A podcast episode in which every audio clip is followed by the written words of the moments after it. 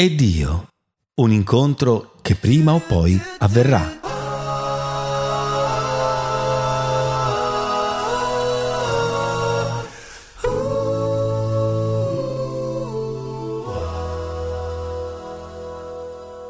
Cari fratelli in ascolto, vi salutiamo con il nostro simpatico, caratteristico saluto cristiano. La pace del Signore sia con voi.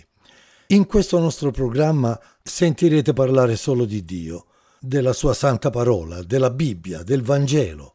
Dio compie anche oggi cose straordinarie a favore di chi legge e accetta con semplicità la sua santa, potente parola la Bibbia è molto più che un capolavoro artistico, letterario, poetico, storico, filosofico. No, la Bibbia è qualcosa di più, molto di più. La Bibbia illumina e spiega il passato, controlla e guida il presente, prepara e ci prepara per il futuro. La parola di Dio, amici, fratelli, è pane che nutre e fortifica, è la voce di Dio come un martello che spezza il sasso. Il Vangelo è acqua che disseta, ristora e lava, pulisce. La Sacra Scrittura è luce, luce che rischiara, illumina il nostro cammino. È lo specchio dell'anima che mostra noi a noi stessi. Fratelli, amici, la parola ispirata, quella scritta, non la tradizione orale, la Sacra Bibbia è il bisturi nelle mani del divino chirurgo per trapiantare nell'uomo un nuovo cuore. Briciole di pane per nutrire lo spirito.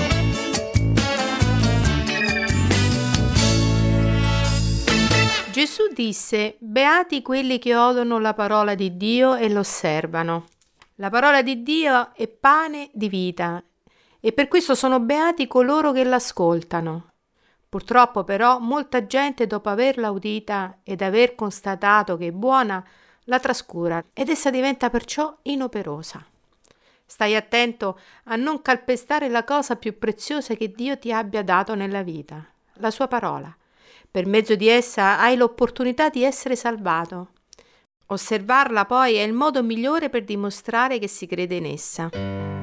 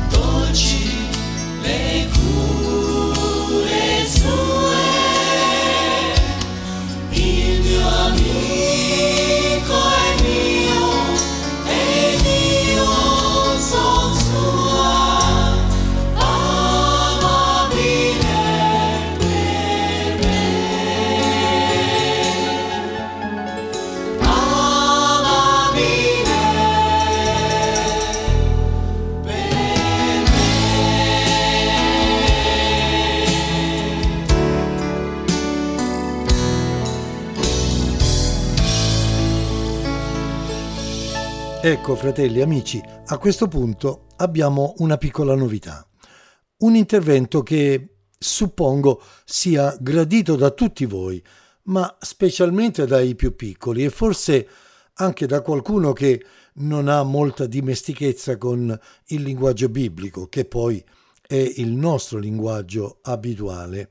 Si tratta di un contributo che ci giunge dalla nostra Caterina Triassi, alla quale abbiamo chiesto di improvvisare una sorta di vocabolarietto, un dizionarietto per spiegare in parole semplici e facilmente comprensibili per tutti certe espressioni che noi usiamo abitualmente, forse anche con un po' troppa disinvoltura, senza preoccuparci che le cose che diciamo siano chiare per tutti. Ci dobbiamo scusare per la qualità non eccellente, ma speriamo di fare un po' meglio prossimamente. Spieghiamoci meglio perché le cose di Dio siano chiare per tutti.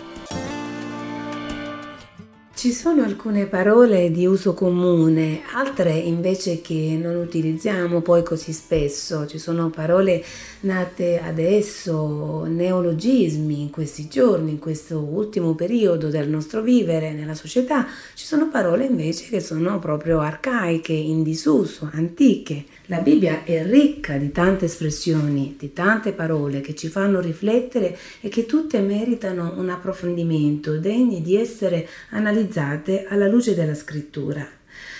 Scegliamo di iniziare questa nostra rubrica con la parola canezie. Viene dal latino canuzies, che vuol dire molto semplicemente bianchezza dei capelli, vecchiaia, età avanzata e degna di rispetto, significato che si è mantenuto fino ai nostri giorni. Di solito la parola vecchio si contrappone a nuovo. Ciò che è vecchio è trascorso ed è cosa risaputa e la maggior parte dei dizionari si ferma a questo tipo di considerazioni. Ma la Bibbia ci dice sempre qualcosa di più. Prima di passare alla meditazione vera e propria, soffermiamoci per un istante al significato originale di questo termine, bianchezza di capelli. Non ci parla forse il bianco di purezza, di luce, di bellezza? Ed ecco cosa dice la parola di Dio. In Proverbi 20-29 leggiamo La gloria dei giovani sta nella loro forza e la bellezza dei vecchi nella loro carizia. La bellezza di cui si parla qui è quella di chi, sazio di giorni nel suo camminare con Dio, è forte delle esperienze passate, reso puro dalle durezze della vita. La canizie fa anche risaltare la fedeltà di Dio verso i suoi. In Isaia 46,4 leggiamo: Fino alla vostra vecchiaia io sarò lo stesso, fino alla vostra canizie io vi porterò. Io vi ho fatti ed io vi sosterrò. Sì, vi porterò e vi salverò. È noto che col passare degli anni molte cose cambiano, non solo intorno a noi, ma anche dentro di noi. Le forze fisiche non sono più quelle di una volta, i riflessi sono più lenti, la vista e l'udito cominciano a perdere un po' di sensibilità. Ahimè, la persona anziana spesso diventa un peso, a volte viene anche evitata, trascurata, emarginata. Ma la fedeltà di Dio è immutabile, non conosce ripensamenti Fino alla vostra vecchiaia io sarò lo stesso. L'anziano, il vecchio, non è un peso per lui. Io vi sosterrò, vi porterò e vi salverò, dice il Signore. Ed inoltre, nel Salmo 92, 13-14, così leggiamo. Quelli che sono piantati nella casa dell'Eterno fioriranno nei cortili del nostro Dio, porteranno ancora del frutto nella vecchiaia, saranno pieni di vigore e verdeggianti. Non è dunque la canizie in quanto tale a conferire vitalità e vigore all'anziano, ma il fatto che egli sia piantato nella casa dell'Eterno, cioè che affondi le sue radici nella fede e nella comunione con Dio. Proseguiamo dunque il nostro cammino fedelmente, sapendo in chi abbiamo riposto la nostra fiducia e che Dio ci porterà avanti fino alla fine dei nostri giorni. A noi che abbiamo creduto, Egli dà un avvenire, una speranza, una speranza gloriosa, una realtà diversa, verdeggianti e vigorosi fino alla nostra canizie, non destinati a scomparire, ma a vivere in eterno nella gloria dei cieli, contemplando il glorioso volto del nostro Signore Gesù. Grazie Caterina. Noi siamo intanto giunti al momento più importante del nostro programma, il momento della meditazione della parola di Dio, di bere alla fonte, come dice la nostra sigletta. Abbiamo con noi il fratello Salvatore Pirrera. A lui abbiamo chiesto di rivolgere a tutti voi più che un sermone, un appello, un appello tratto dalla parola del Signore. Beviamo alla fonte, la parola di Dio.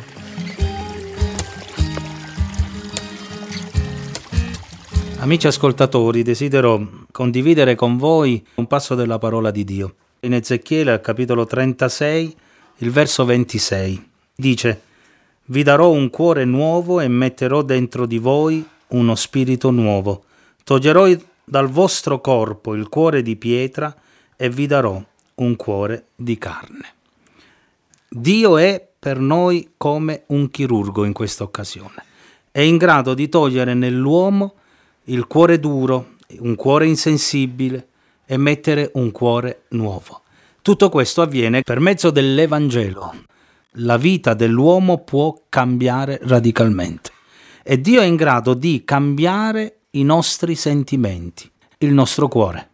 La parola del Signore dice in modo molto chiaro che il cuore dell'uomo è insanabilmente maligno. Tutti hanno peccato, dice la sua parola, e sono privi della gloria di Dio. Ma quando ascoltiamo l'Evangelo, quando ascoltiamo la parola del Signore, Dio viene a cambiare i nostri sentimenti. Dio viene a cambiare il nostro cuore. Mette un cuore innanzitutto sensibile alla voce dello Spirito. Se prima il cuore dell'uomo malvi- malvagio, maligno, era rivolto verso le cose errate, verso le cose sbagliate, nel momento in cui il Signore con la sua parola raggiunge il nostro cuore, dà a noi un cuore sensibile alla voce del suo Santo Spirito. E la sua parola ci parla di qualcosa di meraviglioso e importante. Ci parla del piano di salvezza, ci parla della redenzione, ci parla dell'opera che Dio è in grado di compiere in favore dell'uomo. Egli cambia il nostro cuore, mettendo un cuore disposto ad ascoltare insegnamenti da parte di Dio.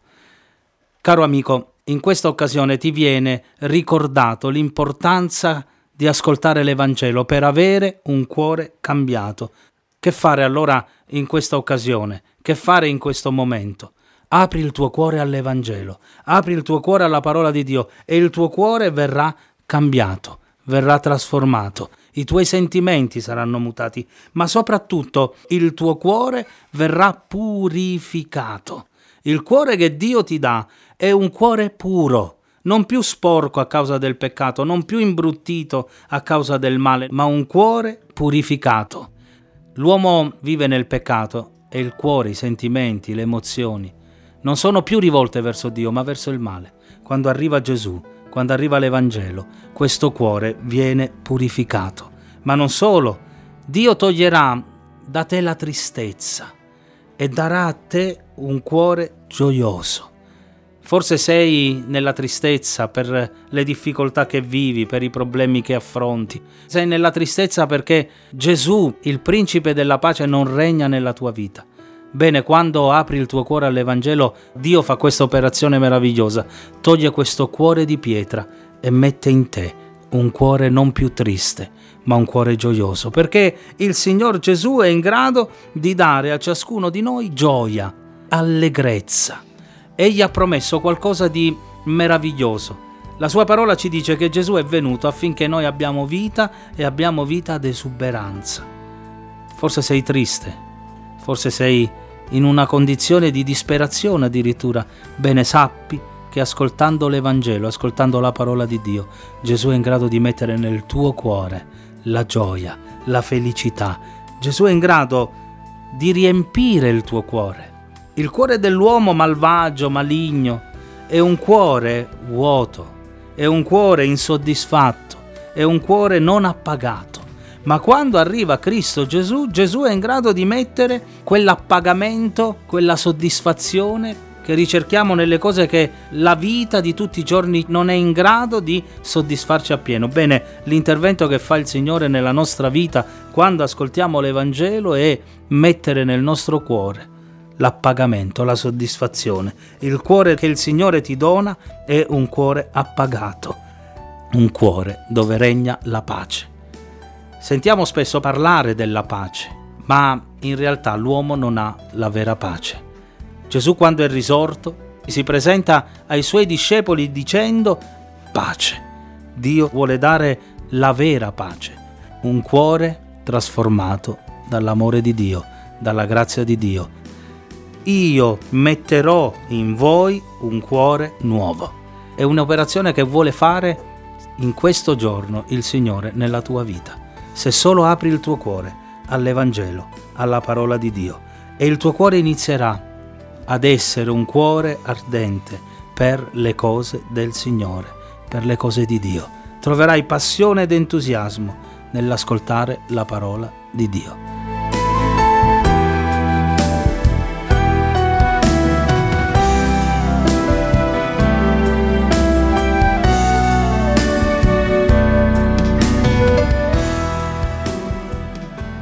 Io sto alla porta e picchio. Se uno apre, io entrerò e cenerò con lui. Se tu apri il tuo cuore, Dio cambierà radicalmente la tua vita e tu troverai la pace, tu troverai la gioia, tu avrai un cuore, i sentimenti puliti e purificati dal suo amore e dalla sua grazia, dalla virtù del sangue di Gesù. Ci sia in te disponibilità ad aprire il cuore all'Evangelo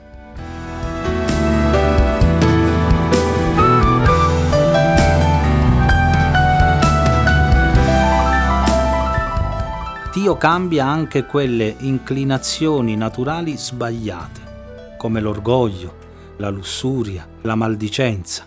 Nel momento in cui ascoltiamo l'Evangelo e Dio interviene in modo potente nella nostra vita, cambiando il nostro cuore, non ci sarà più e non regnerà più nel no- nella nostra vita la cattiveria, la malignità, ma metterà nei nostri cuori sentimenti buoni, ci porterà ad essere non cattivi ma buoni verso gli altri, non più l'odio e il rancore, ma l'amore verso le persone, non più il male, ma il bene.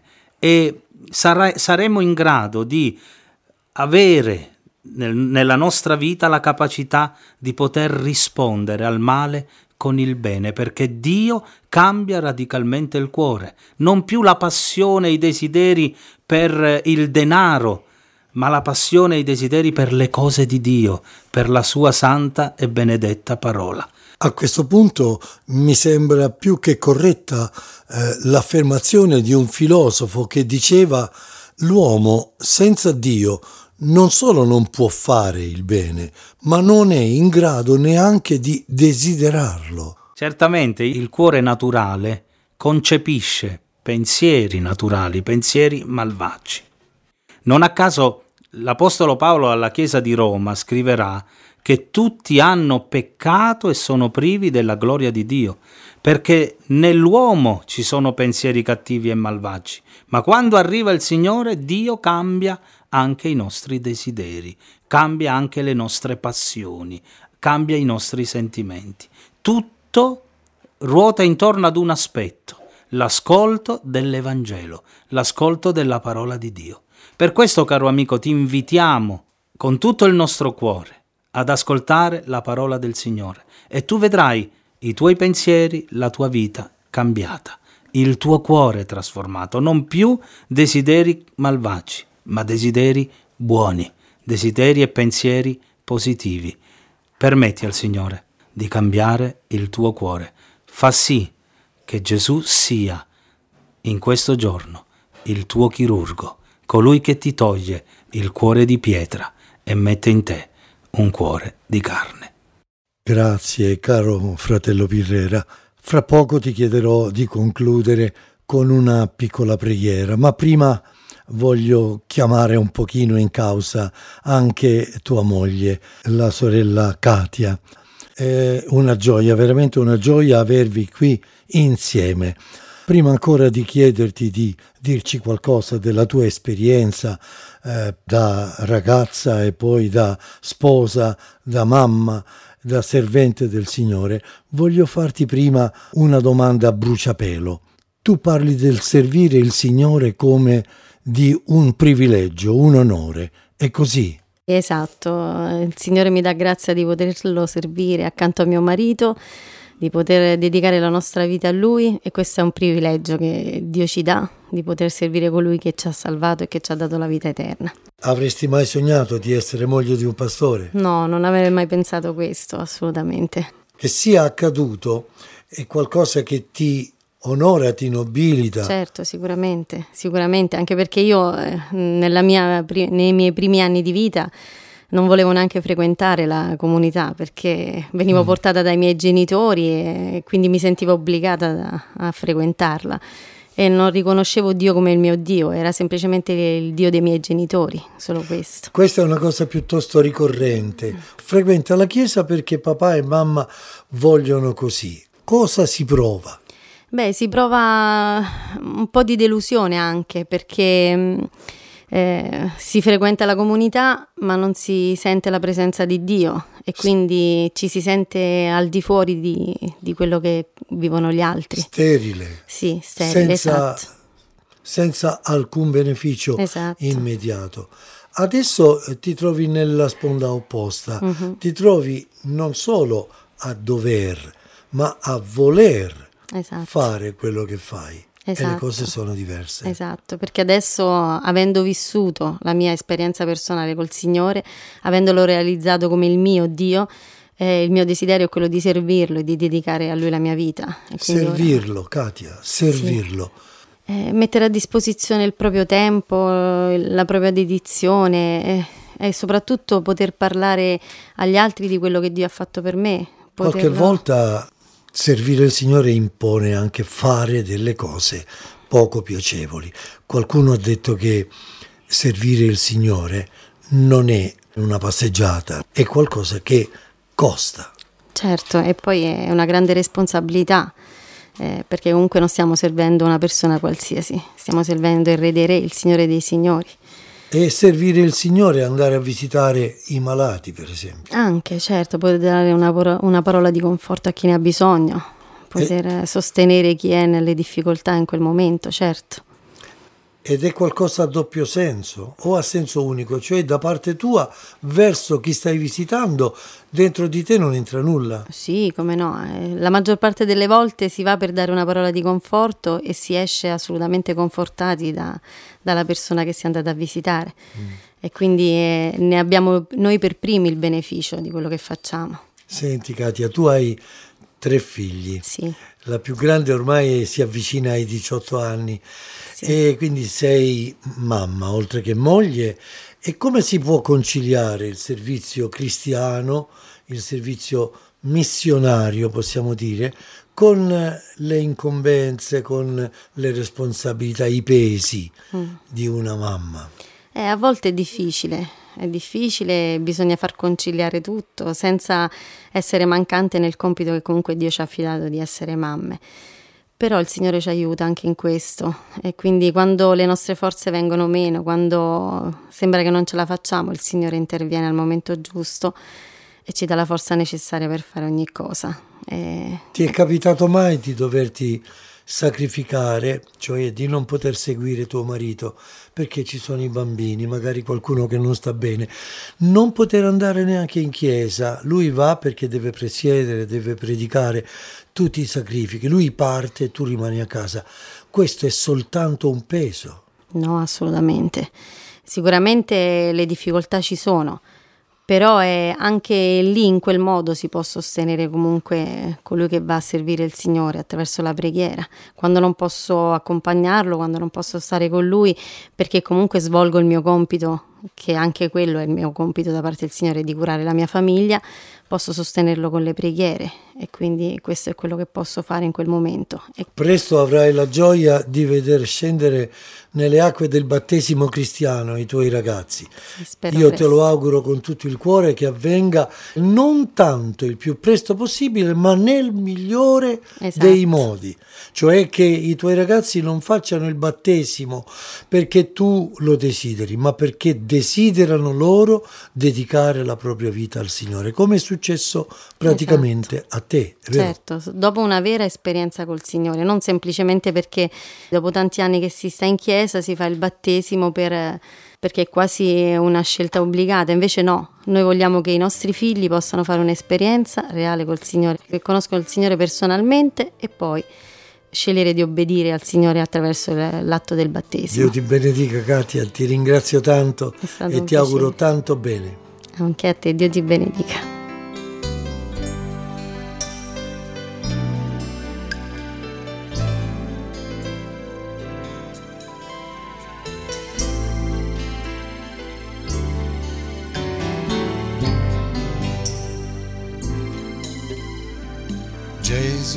Risolvere può ogni problema. Egli spostare potrà ogni montagna. Egli la calma dà nella tempesta e nel più grande dolore sa consolare. Lui da solo portò su di sé i pesi del mondo. Fratello mio, lui avrà cura di te. Lui da solo portò su di sé i pesi del mondo fratello mio, lui avrà cura di te. Disse, venite a me, tutti voi stanchi,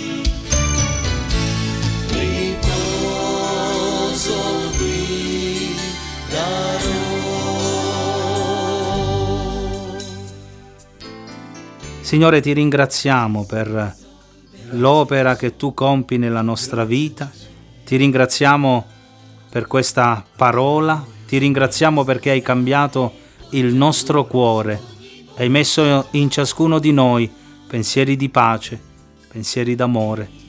Ti ringraziamo per tutto questo, ma ti preghiamo per i nostri cari ascoltatori e ti chiediamo con tutto il cuore di raggiungere la loro vita se ci sono persone nella difficoltà, tristi, disperate, ti preghiamo, fa sì che ascoltando la tua parola, credendo nel tuo nome, possano ricevere la salvezza e possano vedere la loro vita cambiata. Benedicili ovunque sono, benedici quanti hanno ascoltato la tua parola in questo giorno. Grazie perché lo farai. Nel nome di Gesù, benedetto in eterno. Amen fratello mio, lui avrà cura di te. Lui da solo portò su di sé i pesi del mondo. Fratello mio, lui avrà cura di te. Lui da solo portò su di sé pesi del mondo. Fratello mio, lui avrà cura di te.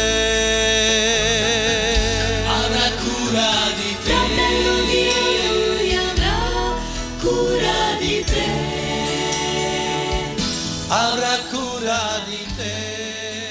Siamo così giunti al termine del nostro programma Ringraziamo vivamente i coniugi Pirrera per averci edificato con il loro intervento e rivolgiamo a tutti voi amici, fratelli in ascolto, il nostro saluto e il nostro augurio cristiano.